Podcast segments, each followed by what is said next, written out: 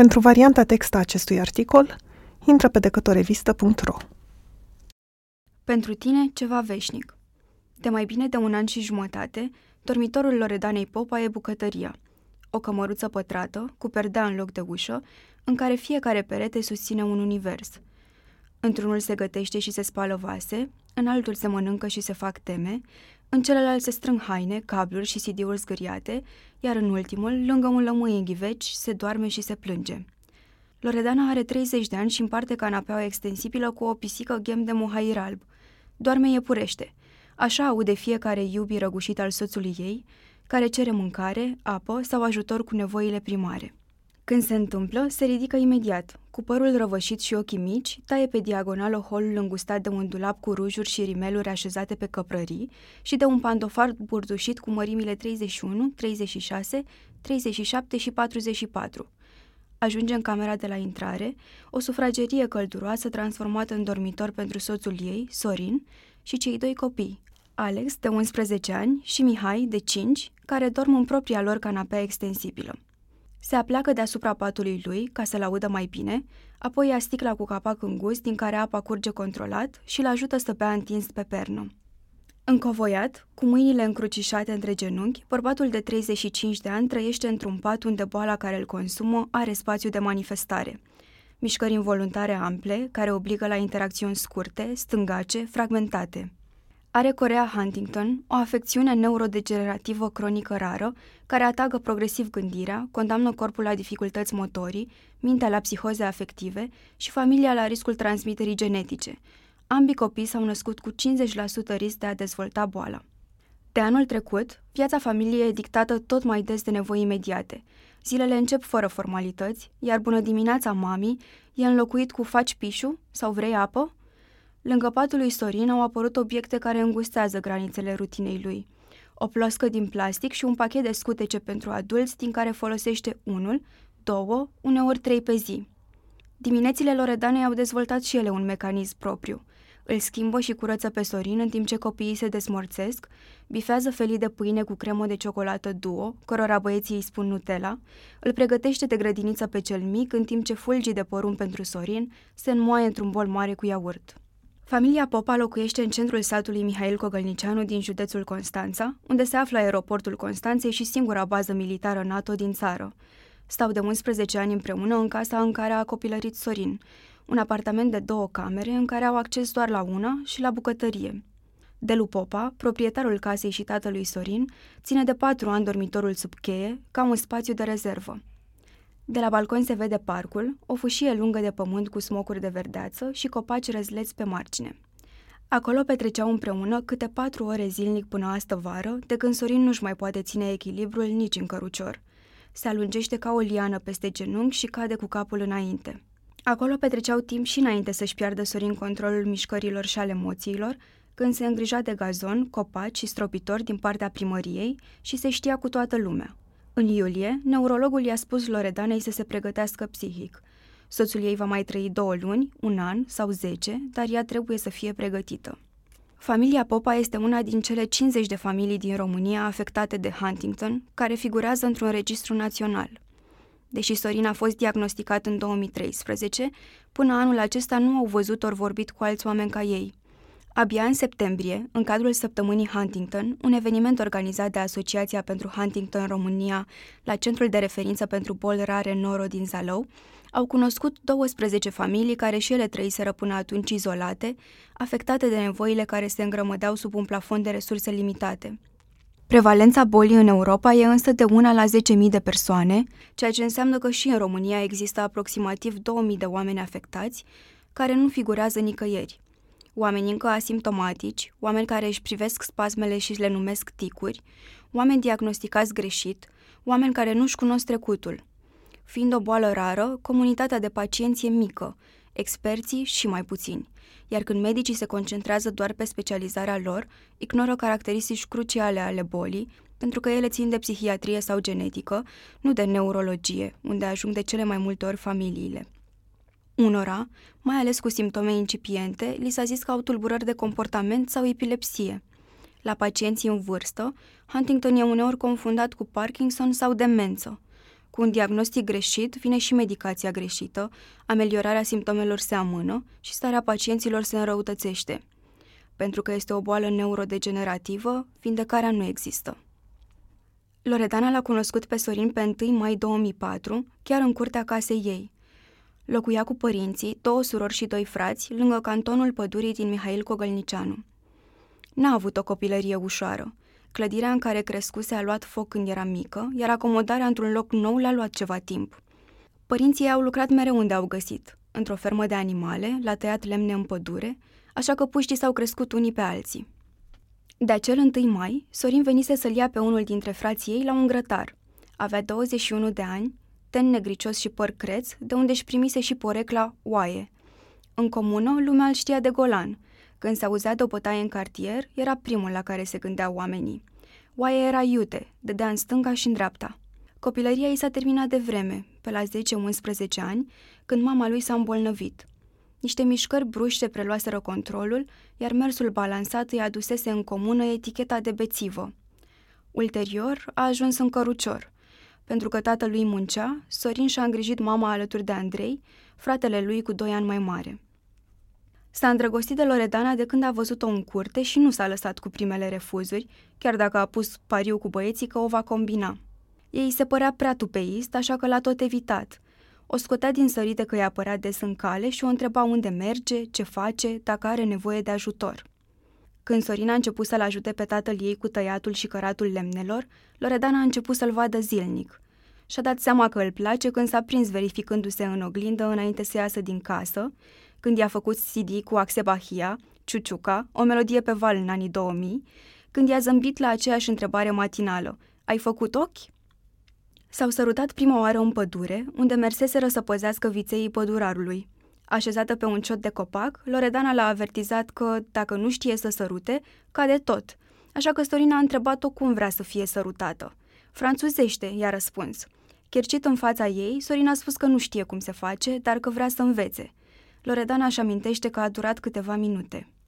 Deși niciodată nu au avut prea multă intimitate, au locuit o vreme cu fratele lui Sorin și apoi cu tatăl lui, care le reproșa dimineața că au făcut cu tremur când făceau sex, Loredane îi lipsesc acum momentele de cuplu. Când o strângea tare în brațe, când ieșeau amândoi în oraș, când se uitau la copii cum se joacă, când făceau treabă prin casă și el o a apucat din senin de fund. Din martie 2017, nici nu mai pot dormi în același pat. Când povestește, ochii ei se micșorează de la zâmbetul care îi face o cută în obraj – Arată cu mâna cât de scund era ciotul pe care stătea când s-au sărutat și cum el stătea pe vine. Deși a fost crai pe vătrai, s-a văzut și cu alte fete și o mai mințea pentru mici distracții până să rămână ea însărcinată, Sorin rămâne singurul bărbat din viața ei. În casă, trecutul lor e pus în 21 de rame care adâncesc propastia dintre înainte și după Huntington. Prima lor fotografie e încă în vitrina din sufragerie. Ea avea 16 ani și el 21 mergeau să developeze fotografii și au ochit un colț bun de poză în studio, unde era și un coș festiv cu flori. Ea e în blut și tricou, iar el își ține mâinile în jurul mijlocului ei, de unde îi și ridică ușor tricoul. Au șase albume în bibliotecă, unele tipărite recent, cu poze de pe telefon, iar Mihai, cel mic, iubește să se vadă în poze. Eu sunt aici, spune. Și aici, tot eu. În mijlocul aducerilor aminte, Sorin își ia avânt din pat și se ridică în capul oaselor să-și treacă degetele prin părul lui Mihai. Când apare o poză cu cei doi copii, spune, ei sunt fericirea mea. Și Dana, cum îi spun apropiații Loredanei. În glas se simte efortul lui de a vorbi răspicat. Ne-am iubit mult, continuă chinuit. Am avut grijă. Face o pauză și a aer, unul pe altul. Își îndoaie genunchii repetitiv și se agită, ca și cum ar spune cuvintele cu tot corpul. Sorin apare în multe poze la maternitate, alături de primul copil. Își ține capul pe pernă și brațele halou în jurul nou-născutului. Împlinise 24 de ani cu o zi înainte să se nască Alex, iar cadoul cel mai frumos a fost să afle că are un băiat. Pentru că avea 19 ani când a rămas însărcinată, iar nunta au făcut-o la o lună după ce s-a născut Alex, Loredana a rămas cu familia ei pe timpul sarcinii. S-au mutat apoi în apartamentul tatălui lui Sorin împreună cu bebelușul, care a rămas deseori în grija lui Andrei, unchiul lui, cât Sorin și Loredana lucrau. Sorin muncea pe 800 de lei la primărie, la mentenanță, iar ea făcea naveta până în Constanța. Muncea pe 1000 de lei la o carmangerie în ture de 12 ore zi de zi, șapte zile pe săptămână. Avea apoi șapte zile libere, dar două îi lua doar să se dezmeticească. Lună de miere n-au avut și-au spus că o să aibă timp de asta mai târziu. Mai întâi să pună gresie și faianță în baie, să cumpere mobilă pentru dormitor, să fie în rând cu lumea. Au amânat-o până i-a înghițit munca, a apărut al doilea copil, i-a acaparat boala. Loredana rememorează istoria lor în timp ce îl hrănește pe Sorin dintr-un bol cu tocăniță de cartofi pisați, amestecată cu bucăți de pâine. El încă mănâncă mult, dar încet, deasupra unui prosop cu Winnie the Pooh pe post de pavețică. Cu capul înclinat pe o parte, Sorin stă întins când înghite pentru că boala i-a împins bărpia în capul pieptului. Rezemat nu poate, nu are echilibru. Anul ăsta a început să se înnece dacă mănâncă din șezut. La câte două îmbucături se aude un clinchet de metal pe dinți. Loredana îl roagă să nu se grăbească și, cel mai important, să mestece. Îl hrănește din genunchi sau de pe marginea patului, iar Sorin se uită fix în ochii ei. Ce frumoasă ești!" îi spune ridicând mâna în aer. O mișcă s-a catat, de la dreapta la stânga, parcă îngreunată de un bolovan invizibil. Are degetele rigide, despărțite, ca și cum le-ar încorda intenționat. Încearcă să o mângâie pe obraz, dar tot ce reușește e să o zgârie sub ochi și să-i dea jos din coadă o șuviță. Hrănitul durează și 45 de minute și e momentul lor de stat la povești. Loredana îi spune că trebuie să meargă la dispensar pentru rețetele părinților, că Alex a luat opt la franceză, că va merge să ia scutece, că vine vecinul neamărin să stea cu el. Îi explică mereu unde pleacă și îl întreabă dacă e ok. Să stai liniștit, îl mângâie pe frunte. Tu oricum ești liniștit. Sorin spune da și se strânge de latul patului, cu ochii în pătură sau la televizor, pe Kiss TV sau, când e cel mic în cameră, pe Minimax. Își împletește mâinile între genunchi, unde mișcările se opresc. Dacă a mâncat și a luat tratamentul, nu se agită. Tot ca să prevină agitația, nu mai are voie ciocolată clasică sau cofeină. Cafeaua lui e acum ciocolata albă, pe care o bea cu un pai roz, pe care Loredana îl spală și îl refolosește în fiecare dimineață. După prânz, ea verifică schema de tratament, iar Mihai se oferă să-i dea el pastila. Ține capsula cu trei degețele și o plasează cu grijă pe vârful buzelui lui Sorin. Ia, tati! Sorin a avut întotdeauna un mers sincopat, pus pe seama accidentărilor la fotbal. Alarma a sunat în capul Loredanei abia când a început să scape lucruri din mână, să cadă din picioare sau să ducă deviat lingura de ciorbă la gură. Acum cinci ani, la botezul lui Mihai, deja avea simptome. Mâinile îi se legănau după propriul ritm. Slăbise și oasele feței deveniseră mai pronunțate. Se sprijinea când pe un picior, când pe altul, dar nu voia să meargă la control. Într-o zi, erau acasă și Loredana tocmai îl alăptase pe Mihai. Sorin l-a luat în brațe și îl plimba prin casă ca să nu adoarmă. A dat o tură de bucătărie, unde Loredana trebăluia, și a mers cu el în dormitor. Brusc, ea a auzit o bufnitură și apoi plânsul lui Mihai. L-a găsit pe Sorin în genunchi, pe covor, panicat că și-ar fi putut lovi copilul, pe care încă îl ținea în brațe. Ia-l tu, i-a spus împietrit și de atunci l-a luat în brațe doar în pat. La fiecare dezechilibru care îi înmuia genunchii, iar mâinile îi săreau de lângă corp, parcă ghidate de un buton, tatălui Sorin spunea că are boala lui maică sa, dar nu știa nici să o numească, nici să-i arate hârtii cu diagnostic Loredanei, care nu apucase să-și cunoască soacra. Sorin a crezut mereu că mama lui a murit de scleroză în plăci și că a mai avut o boală, al cărei nume nu-l știa, așa cum nu știa nici că el și fratele lui o pot dezvolta. Sorin a înțeles acum că moștenește Huntington pe linie maternă, o boală pe care o numește nemernică. N-a avut timp să dezvolte o relație cu mama, pentru care a fost mai mult îngrijitor decât fiu. Și el și fratele lui o plimbau în parc, o aduceau la grătare cu vecinii, o hrăneau și îi dădeau tratamentul, o spălau și schimbau. Cel mai rău era în perioada menstruației. Decesul mamei a fost urmat de a lui Andrei, fratele lui Sorin. La 29 de ani a dispărut de acasă și a fost găsit deshidratat și cu arsuri solare pe un drum de pământ din apropierea Constanței. Fusese întotdeauna slab și retras, dar nimeni nu știe dacă stările lui aveau legătură cu boala mamei. Loredana și Sorin i-au simțit rapid lipsa. pentru că avea grijă de Alex, dar și pentru că le era frate, cumnat și prietenul cu care își petreceau seriile uitându-se la wrestling și fotbal, cu semințe și cola pe masă. După ce a murit, prin camera lui s-a mai perindat tatăl, care venea și pleca la iubita lui, iar din 2014 a rămas încuiată. De atunci, deși Alex întreabă uneori când va avea camera lui, Loredana, Sorin și băieții folosesc o singură încăpere. Pentru familii, Huntington e o boală care unește, dar și un secret care dezbină. Mulți nu știu că sunt la risc și află detalii post-diagnostic, scormonind în amintiri pe care nu mai au cu cine să le verifice. Dacă boala se declanșează târziu, simptomele se pierd printre semnele bătrâneții. Majoritatea sunt căsătoriți și au deja copii, iar vestea bolii genetice lovește dublu. Alții ascund boala de rude din rușine și neputință, nu vor să fie compătimiți pentru că vor muri.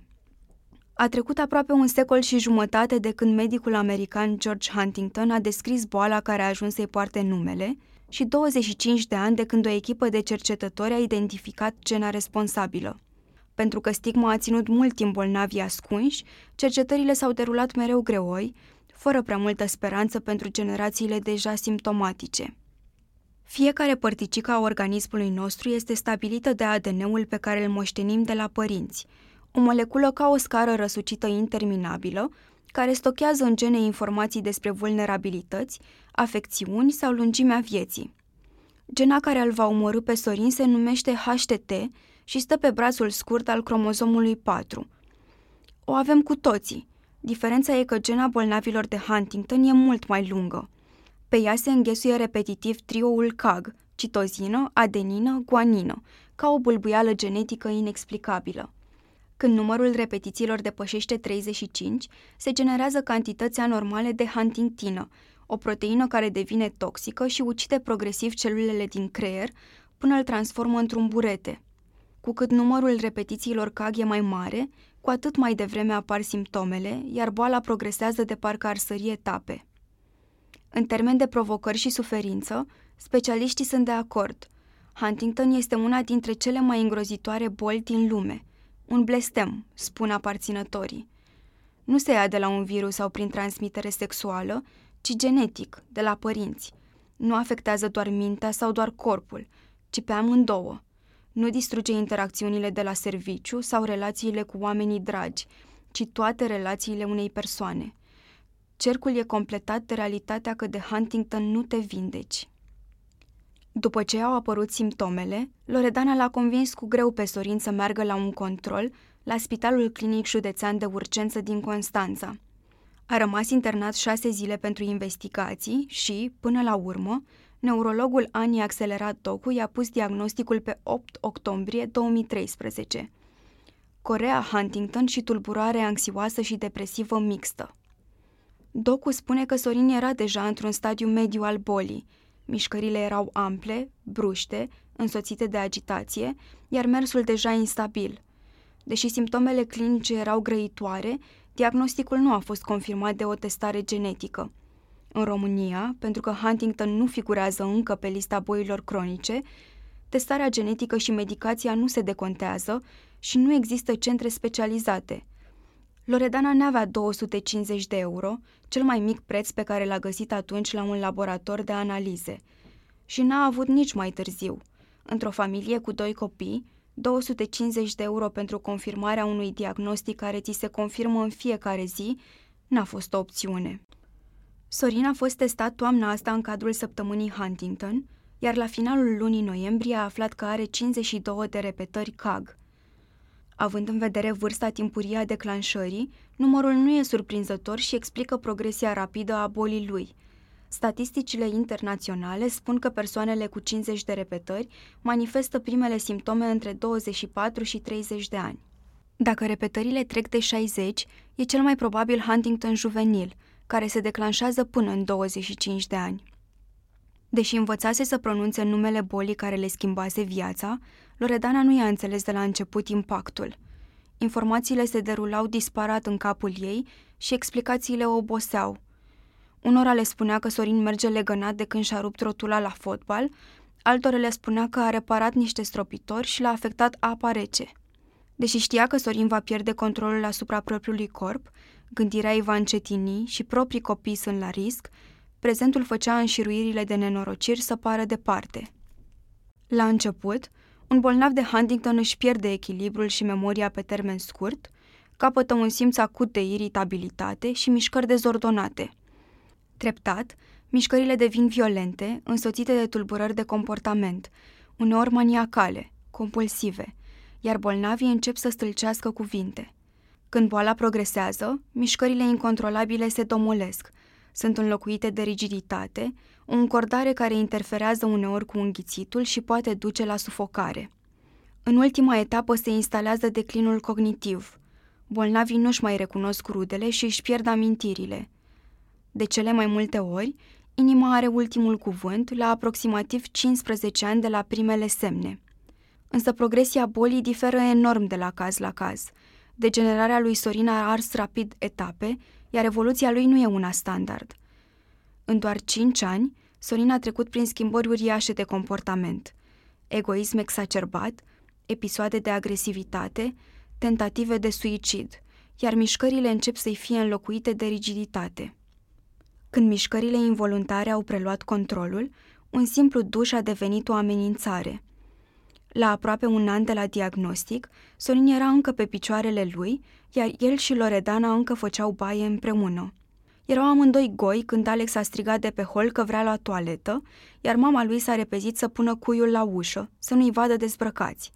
Nu da drumul la apă, i-a spus lui Sorin, care a deschis robinetul înainte ca ea să termine propoziția. A alunecat pe spate în cada de tablă și a căzut în afară, direct pe vasul de veceu, pe care l-a spart cu corpul. În căzătură, o coastă i-a intrat în rinic și a prins lichid în organ, iar alta i s-a rupt. A stat internat șapte zile. Curând, episoadele de agresivitate au înlocuit orice formă de afecțiune. Loredana le numește crize. Când nu-l lăsa să iasă din casă, îl apuca dorința aleatoriu, fie zi, fie noapte, Sorin o împingea între ușă și perete și îi băga mâna în gât, iar cu cealaltă o lovea cu pumnul în capul pieptului. Țineam mâinile ca la box și așteptam să se oprească, spune ea. Nu se mai întâmplase niciodată asta între ei și Loredana se gândea că Sorin aduna ură din neputință și o revărsa pe ea, învinovățind-o că l-a convins să meargă la spital, unde a aflat ce are. Odată, într-un acces de furie, Sorin a smuls perdeaua de pe șino ca să ajungă pe balcon. A împins cu tălpile sârmele pe care stau rufele, a escaladat balconul și a rămas agățat pe din afară, la câțiva metri de sol, cu palmele chircite de margine. Loredana nu știe unde a găsit forța să-l tragă înapoi. L-a apucat de chiloți, singura haină pe care o avea pe el, și și-a proptit picioarele în peretele interior al balconului. Brusc s-a apucat și Sorin să o ajute, parcă reîntors dintr-un episod somnambulic. A împins din picioare pe fațadă și a ajuns sus julit, zgâriat, gâfâind de la efort. N-a fost singura dată când a încercat asta, iar de două ori Loredana l-a tras înapoi, cot la cot cu fiul cel mare. Voiam să mor, spune Sorin. Nu eram eu, era boala. Astăzi nu mai are forță. Ultima oară când a încercat, s-a prăbușit pe covor înainte să ajungă la ușa balconului. Încercările lui Sorin nu sunt singulare. Când înțeleg cum vor arăta anii următori, unii bolnavi de Huntington decid să iau o ultimă hotărâre controlată în totalitate de ei, să se sinucidă cât încă sunt lucizi. Copiii au fost mereu martori la diversele crize. La șase ani și ceva, cel mare știa că trebuie să ascundă cuțitele din bucătărie când tati se enervează, pentru că o amenința pe Loredana că, dacă nu-i descuie ușa să plece, se taie. Deși nu apăsa tare, se zgâria, iar copilul vedea totul. Uneori se băga scut pentru mama lui. Când mi-a sărit odată Sorin la gât, Alex i-a sărit în spate, spune Loredana. Sorin și-a împins atunci băiatul direct în perete, cu o inconștiență și o forță pe care nu era stăpân. În 2015, Sorin a obținut, prin Casa de Asigurări de Sănătate, un scaun rulant. Deși ieșea pe picioare din casă, căruciorul venea peste tot cu ei – după ce cobora un etaj, se înmuia pe picioare până în buza parcului, la 100 de metri de bloc. Atunci o lua pe Loredana de gât, iar ea se încolăcea pe brațul lui. De multe ori, lăsau căruciorul lângă o bancă, iar ea îl provoca să meargă, ca pe un copil mic care abia învață. Mergea în fața lui, cu degetele întinse, să simtă că e acolo dacă pică și se băga sub brațul lui când vedea că se ofilește pe picioare. Pentru apropiați, n-a fost o surpriză să-l vadă în cărucior, cât o ușurare. Loredana a știut că e împăcată cu ce va urma în ziua în care imaginea lui Sorin în cărucior n-a mai dărâmat-o. Până atunci, privirile oamenilor urmăreau mult după ce îi saluta. Unora le scăpau și comentarii răutăcioase. De ce nu împinge singur de roți? Însă bolnavii de Huntington nu apreciază bine distanța, iar Sorin nu putea menține o direcție. Mergea strâmb, mâinile îi se mișcau în contratimp și uneori se răsturna. De multe ori, Loredana îl scotea pe Sorin în parc alături de copii și strângea oamenii în jur doar râzând. Venea și Mădălina, prietena ei cea mai bună, iar băieții de la bloc glumeau. Ce faci, Sorine, umbli cu două? Una amanta, una soția, venea răspunsul cu un zâmbet oblic. Se amuzau din toate nimicurile, dar pentru asta Loredana era taxată. Unii mă criticau, mă hlizesc prea mult. Ce râd atâta cu un soț bolnav? Au avut probleme și cu vecinii de la parter, un cuplu de chiriași trecuți de 50 de ani, care le reproșau că tropăie zi și noapte. Nu înțelegeau că Sorin trântește picioarele pe dușumea pentru că nu le poate controla. Încă se mai lovește noaptea cu picioarele de tăblia patului, iar când cade, efortul de a se ridica e de cinci ori mai mare, zgomotul la fel. Încercările de a-și recupera controlul asupra propriului corp l-au mai băgat pe Sorin în spital și în 2016, cu un traumatism craniocerebral și anul acesta, de două ori. Odată, înainte de sărbătorile de Paște, când a încercat să meargă singur la toaletă și a căzut, dând cu capul de plinta de pe hol, și în septembrie, cât Loredana a învățat despre drepturile și obligațiile persoanelor cu dizabilități la centrul Noro. Sorin stătea în scaunul cu rotile când o mișcare bruscă i-a izbit capul de perete. I-a dus o salvare la spital. După o oră, Loredana s-a întors râzând. I-au făcut tatuaj, e cusut, ferchezuit, a glumit cu ceilalți. La trei ani de la obținerea căruciorului, Sorin nu-l mai poate folosi. Loredana a simțit anul acesta că nu-l mai poate căra singură pe scări. E nevoie de un bărbat. Așa că ieșirile în parc vara s-au mai rărit. De la patru ore în fiecare zi, a ajuns la 5-10 dăți tot sezonul. Ultima oară au fost în parc în august, când a venit fratele ei din Italia. Marius e un vechi prieten de-ai lui Sorin, cu care făcea grătare la pădure și care nu-l mai văzuse de șase ani. Schimbarea l-a ispit. Înainte spărgeam lemne cot la cot, spune Marius. Acum îl car în brațe. Marius a insistat să meargă cu toții la restaurantul de lângă casă. L-a cărat el pe Sorin, din pat, pe scări, până în fața blocului și a împins căruciorul pe stradă. La restaurant, i-a comandat el lui Sorin bere fără alcool, să ciocnească împreună, iar Loredana i-a transformat pizza în soldăței ușor de mestecat. Lui Marius e ciudă că, deși au rămas oameni din gașcă în cartier, niciunul nu-l mai vizitează pe Sorin. La cel mai recent consult neurologic, la care merge din șase în șase luni, Sorin n-a mai ajuns pe picioarele lui, ci a venit medicul la mașină. Ca evoluție a bolii, le-a spus, e în faza avansată. Mișcările involuntare s-au rărit, iar corpul s-a rigidizat. Vorbirea nu se mai face în propoziții, ci în cuvinte cheie însoțite de ecou și respirație greoaie, întreruptă de tușit. În viitor, își va pierde vorbirea, corpul va deveni imobil, iar gândirea îl va părăsi și ea, la fel și memoria. Loredana e recunoscătoare că doctorița i-a spus direct, cu Sorin alături, fără încurajări inutile. Vreo trei nopți a plâns silențios, apoi a luat-o de la capăt. La 25 de ani de la identificarea genei care cauzează Huntington, studiile clinice încearcă să prevină excesul de Huntingtonă încă dinaintea apariției primelor simptome – în 2019 va începe cea de-a treia etapă a unui studiu internațional condus de compania farmaceutică Roche, care testează cea mai îndrăzneață strategie de până acum. Tehnica amuțirii genei e menită să oprească avansul bolii prin puncții lombare lunare. Cei mai mulți participanți sunt conștienți însă că nu ei vor beneficia de pe urma descoperirilor, ci următoarele generații. Momentan, specialiștii spun că studiile nu garantează nici ameliorarea simptomelor unui bolnav în stadiu avansat și nici lipsa efectelor adverse. În România, aceste studii sunt de domeniul fantasticului. Pentru că nu există clinici specializate în Huntington în țară, niciun român nu poate fi acceptat ca participant, chiar dacă întrunește toate cerințele. Comunitatea bolnavilor români este încă invizibilă, deși anul acesta a făcut un pas important întâlnindu-se la centrul Noro, ocazie cu care s-au cunoscut 13 familii afectate. Loredana a numit o săptămână de miere Huntington, căci drumul până la Cluj a fost și primul lor zbor cu avionul. Ramona Moldovan, singurul consilier genetic acreditat european din România și cea care a organizat și finanțat tabăra, alături de o echipă de specialiști români și internaționali, încearcă să strângă rândurile încă din 2009. A pornit de la 5 familii în 2011, iar acum are în evidență aproximativ 50.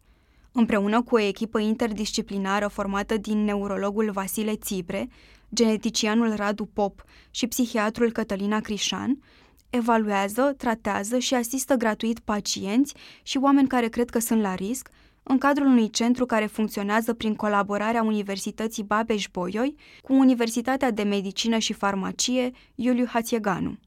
Asociația pentru Huntington România este un nume umbrelă și o pagină de Facebook care îi ajută să ajungă la mai mulți oameni afectați, pe care îi pot pune în legătură ca să elimine din izolare și stigmă. Moldovan crede mult în eforturile făcute de jos în sus, de la familii către politici publice și proiecte de lege, pentru că ele au motivația și credibilitatea de a genera schimbare. Una dintre ele ar fi includerea tetrabenazinei, sub numele de Artesid sau Tetmodis, un medicament de peste 500 de lei pe lună, pe lista medicamentelor decontate de către stat. Deși costă mult să tratezi o boală care nu se vindecă, să-ți ajustezi viața, obiceiurile, să rotunjești colțurile mobilei din apartament pentru momentul în care nu vei mai putea aprecia distanța, Huntington nu are doar costuri financiare.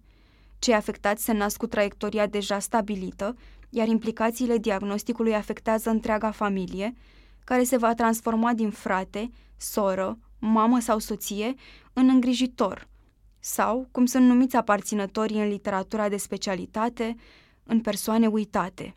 Unii privesc omul de lângă ei și își dau seama că nu vor mai îmbătrâni împreună. Alții se izolează și se învinovățesc. Huntington apasă cu bocancul pe psihic, pe resurse, pe rămășițele de umanitate.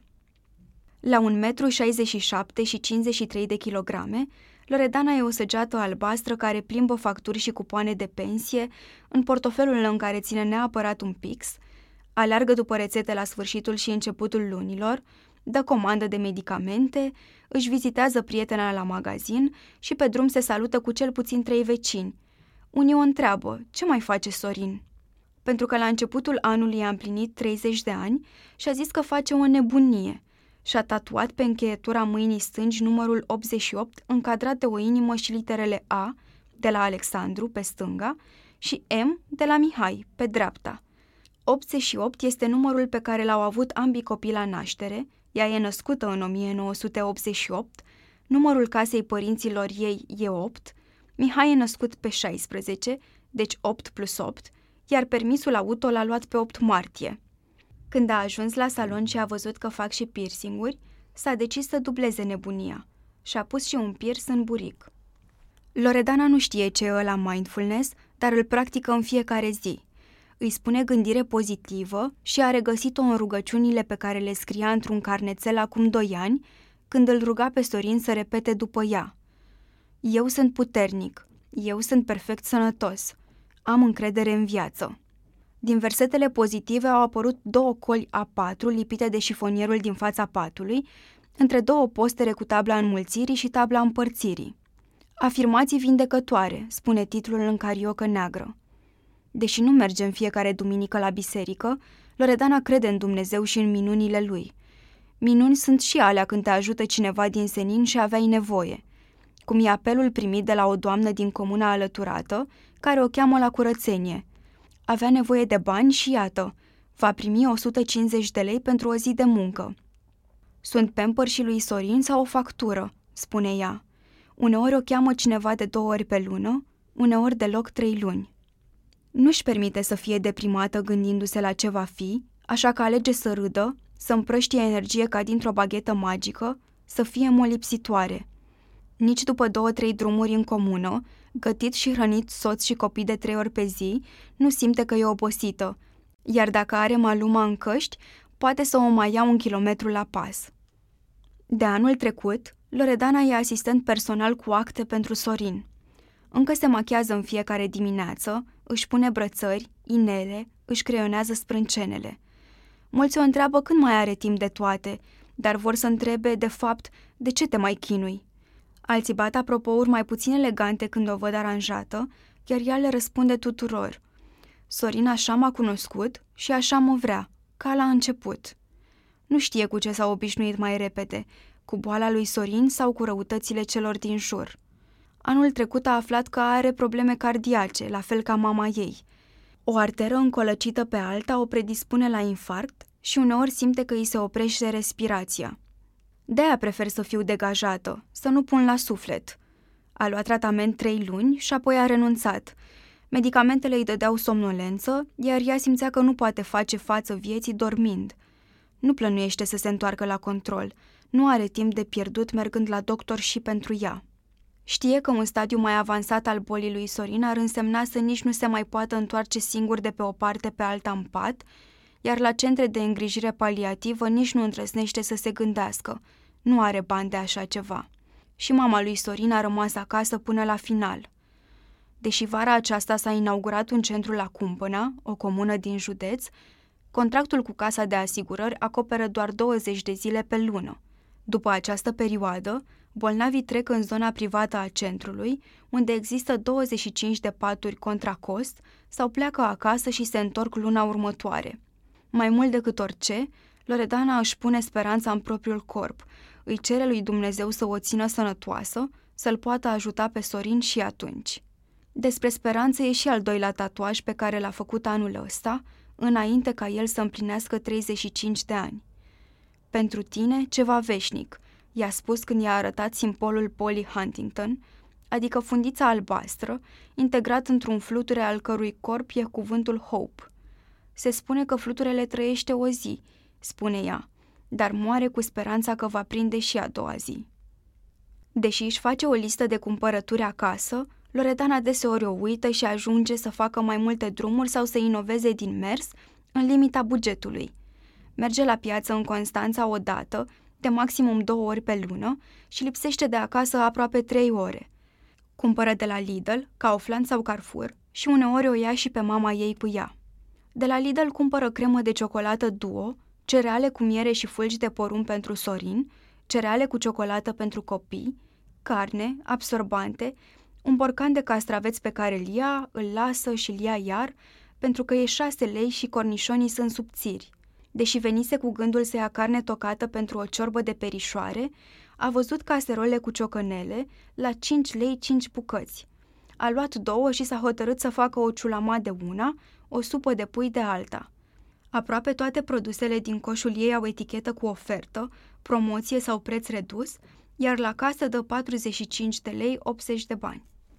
Când intră în următorul hipermarket, Kaufland, încep amândouă să compare prețurile văzute dincolo. Bananele aici sunt 3,49, de la Lidl le-am luat cu 3,99, m-am păcălit, spune mama ei.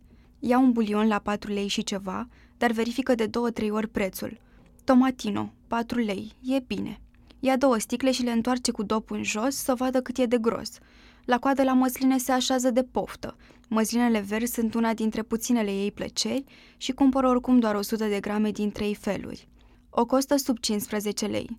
Iaurt ia la 6 lei bidonul de 2 kg și spune că îi ajunge 4 zile, maximum 5. După ce pune în coș laptele marca Kaufland, smântâna la găletușă și patru pachete de șervețele umede de bebeluș pentru Sorin, poate să se gândească și la răsfăț. O sticlă de adria de piersici, două pungi de croasante mini cu șampanie, preferatele lui Sorin, două pungi de chipsuri pentru copii și două sticle de suc cu aloe vera pentru ea și mama ei. În drum spre casa de marcat se oprește și își face calculele în gând, să nu mă fac de râs acolo. La Kaufland ajunge să cheltuiască 116 lei. Punga de cereale anunță un concurs cu o casă de vacanță premiu și asta o amuză. Dacă ar avea mai mulți bani, și-ar lua mașină ca să facă toate drumurile mai repede, apoi ar lua apartamente copiilor, să-i știu pe picioarele lor, apoi l-ar duce pe Sorin să vadă lumea. Loredana și-a luat permisul de conducere anul trecut și a cumpărat o Alfa Romeo din 2001 de la mama unui amic din cartier, care a lăsat-o la 800 de euro, bani pentru care s-a împrumutat de la părinți și de la vecinul Neamărin. Lui încă mai are să-i înapoieze 900 de lei. La niciun an, mașina s-a stricat, iar acum stă în curtea părinților. Pentru că Huntington nu se află pe lista guvernamentală a bolilor cronice din România, testarea genetică și medicația nu sunt acoperite, iar bolnavii își pierd demnitatea și în fața cifrelor, care nu acoperă niciodată suficient. Ca asistent personal, Loredana câștigă 1287 de lei net pe lună, iar pensiile lui pe caz de boală și grad de handicap ajung împreună la 1220 de lei, plus alocațiile celor doi copii, încă 168 de lei. Deși pe Loredana o mai cheamă persoane la curățenie și uneori face comenzi la Avon, veniturile extra nu sunt regulate. Din cei aproape 2700 de lei pe lună, trăiesc patru persoane. Un bărbat bolnav, al cărui tratament, fără scutece și alte produse de igienă, costă 550 de lei lunar, doi copii, la grădiniță și la școală, și o femeie care drămuiește bugetul. Utilitățile și facturile costă aproape 300 de lei când e cald afară și nu plătesc gazul, care iarna ajunge și la 400 de lei. Când nu are bani să plătească la timp, apelează la Neamărin, principalul stâlp și tată spiritual pentru Loredana.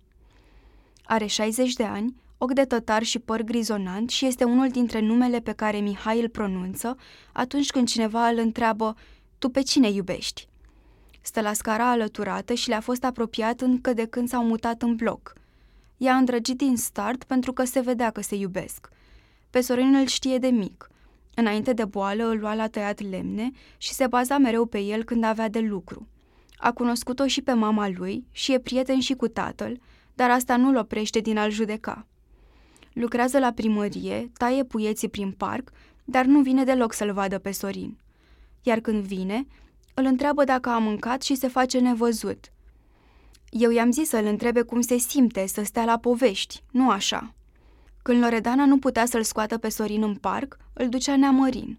I se pare fire să le fie aproape și acum, chiar dacă asta le aduce vorbe. Lumea crede că eu trăiesc cu Dana, spune el.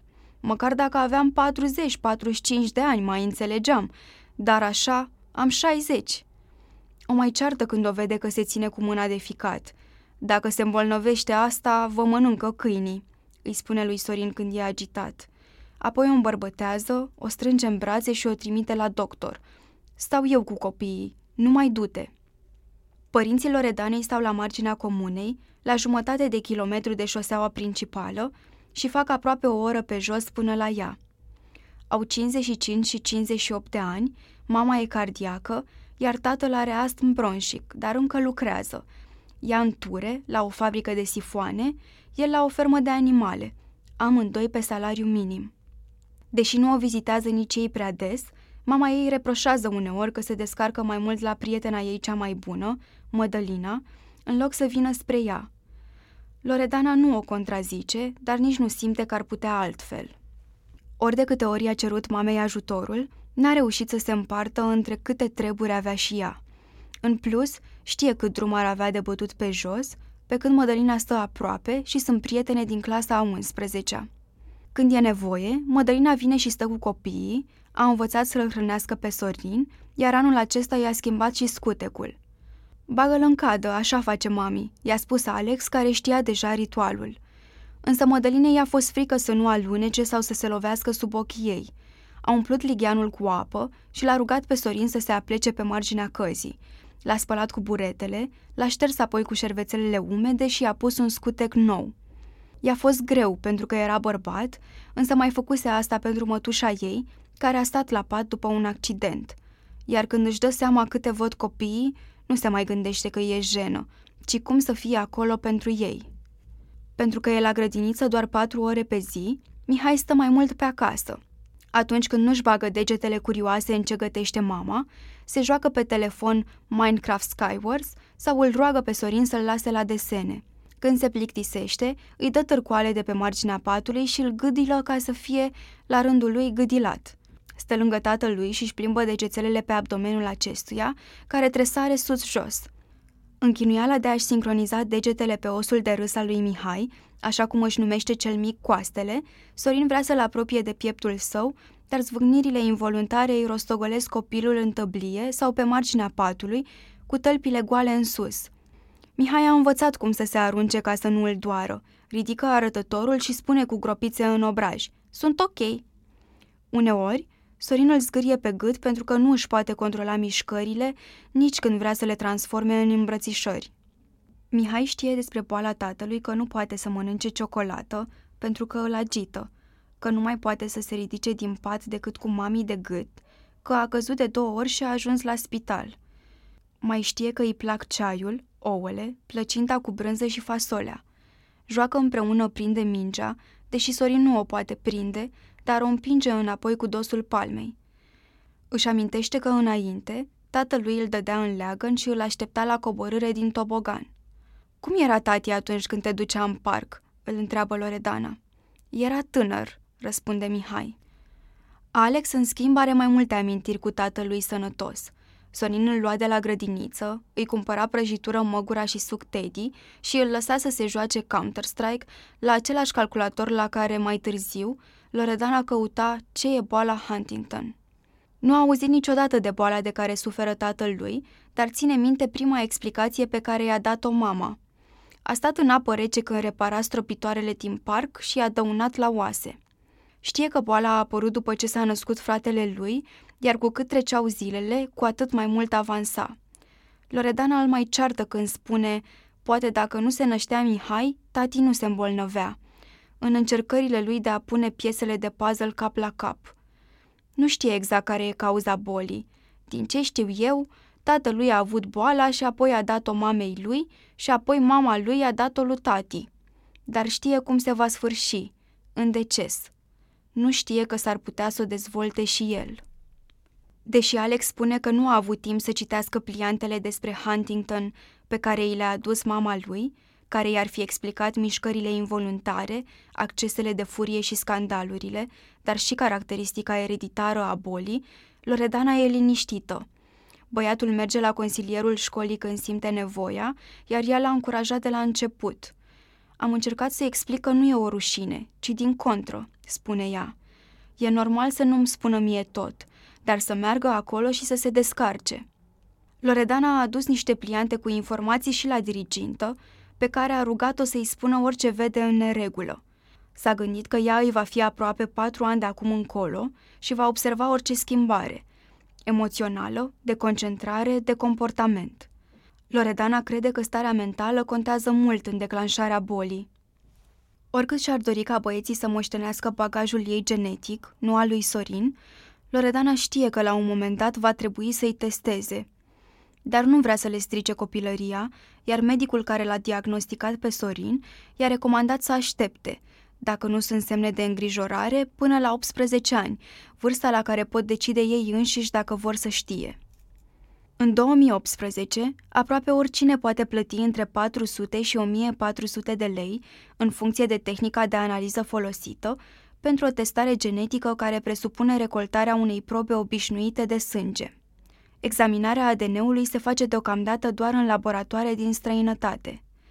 În mod ideal, oamenii ar trebui să se prezinte la un consilier genetic înainte să decidă dacă vor să se testeze, spune consilierul Ramona Moldovan. În Marea Britanie, spre exemplu, nu poți face testarea presimptomatică fără trei ședințe. În România însă, consilierea genetică încă pare o meserie exotică, nici nu există un nomenclator și e asociată cu alegerea genelor viitorului copil, nu cu istoricul familial. Moldovan crede că oricine ar trebui să cunoască toate implicațiile unei decizii, iar aceste implicații pot fi întoarse pe față și pe dos în ședințele de consiliere, care pot preveni nenorociri. Sunt oameni care află informații scoase din context pe Google, se testează la o clinică privată, primesc pe mail numărul de repetiții CAG și află că mai au de trăit între 10 și 20 de ani în condiții groaznice, cu un final degradant și un bagaj genetic pe care îl lasă în urma lor. Din cauza șocului, unii se sinucid.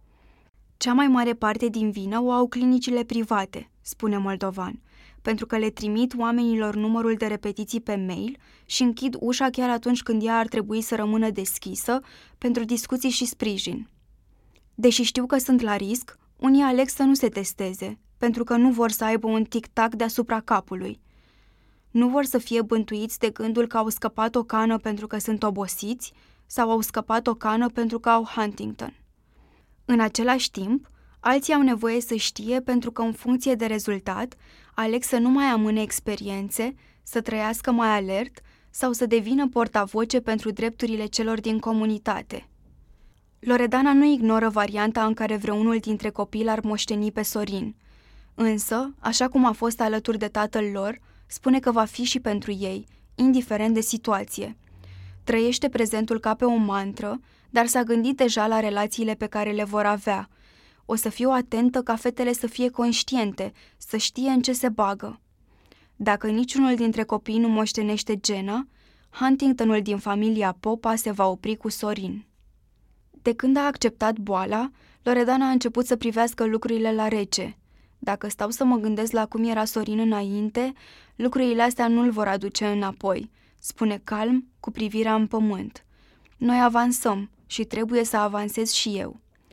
Se agață de semne pozitive și se bucură când spuma de cafea se strânge în formă de inimioară sau când găsește vreun fir răzleț căzut în formă de inimă pe haine. Cineva acolo sus ne iubește și asta trebuie să oferim și noi mai departe. Miercurea și sâmbăta sunt ser de făcut baie pentru toată familia. Pentru Loredana, cel mai dificil e când îi vine rândul lui Sorin. Deși a slăbit în 5 ani peste 20 de kilograme, iar coloana își arată colții prin bluzoane, e tot mai greu de deplasat de când nu-și mai poate trage singur picioarele. Când îl pregătește, Loredana îi ridică bluza până la piept, i-o scoate pe cap în mișcări calculate, rapide, care nu lasă timp de întrebări. Îi trage pantalonii de training de la gleznă în jos, odată cu șosetele, care stau strâns pe degete și călcâi. Se apleacă spre el și roagă să o cuprindă de gât, iar Sorin își balansează trunchiul încercând să-și ia avânt. Loredana îl ridică de mijloc și caută centrul de greutate. Odată ce l-a întins în cadă, trebuie să se miște rapid, până nu încearcă să se ridice, să alunece, să se lovească de faianță. Îl săpunește, îl clătește, îl rade, iar apoi îl scoate cu manevre de întoarcere în trei mișcări. Mai întâi îi ridică genunchii peste cadă, apoi își pune mâinile în jurul gâtului și îl roagă să-și ia avânt ținând-o bine de gât. E din ce în ce mai greu, spune Loredana. Uneori cădem amândoi pe jos. Îl înfășoară cu un prosop mare care absoarbe bine și mai șchioapătă împreună câțiva pași până în dormitor. Uneori, Alex îi întâmpină în ușă și își ține tatăl cu o mână. E sprijin mental pentru mamă, care se concentrează să nu-l scape. Când îl întind pe pat, Sorin e moleșit de la aburi. După baie, are brațele prea moi ca să mai ajungă la obrazul Loredanei. Ea îi le adună în jurul corpului și trage pătura până sub părpia care își caută sprijin pe piept. Nu e nici nouă, dar afară e întuneric de mult. Copiii se strâng pe canapeaua lor, iar Sorin rămâne câteva secunde cu ochii în tavan. Vede inima din polistiren în relief, meșterită chiar de el acum opt ani. Lui Sorin i-a venit ideea în timp ce construiam un chenar pentru tavan. Îi rămăsese o placă de polistiren și s-a gândit că o să o topească pe Loredana, care lucra în ture la carmangerie și venea obosită seara târziu. A decupat cu un cutter și a vopsit în roșu o inimă mai mare ca o aplică. Când a văzut-o, Loredana a amuțit. A botezat o iubire veșnică pe tavan și apoi, de fiecare dată când au zugrăvit, au căutat o culoare care să se asorteze cu inima. Că pe ea, spune Loredana, nu o să o dăm niciodată jos. Acest text a fost scris și citit de Nicoleta Rădăcină. Pentru tine, ceva veșnic, a apărut în DOR 34.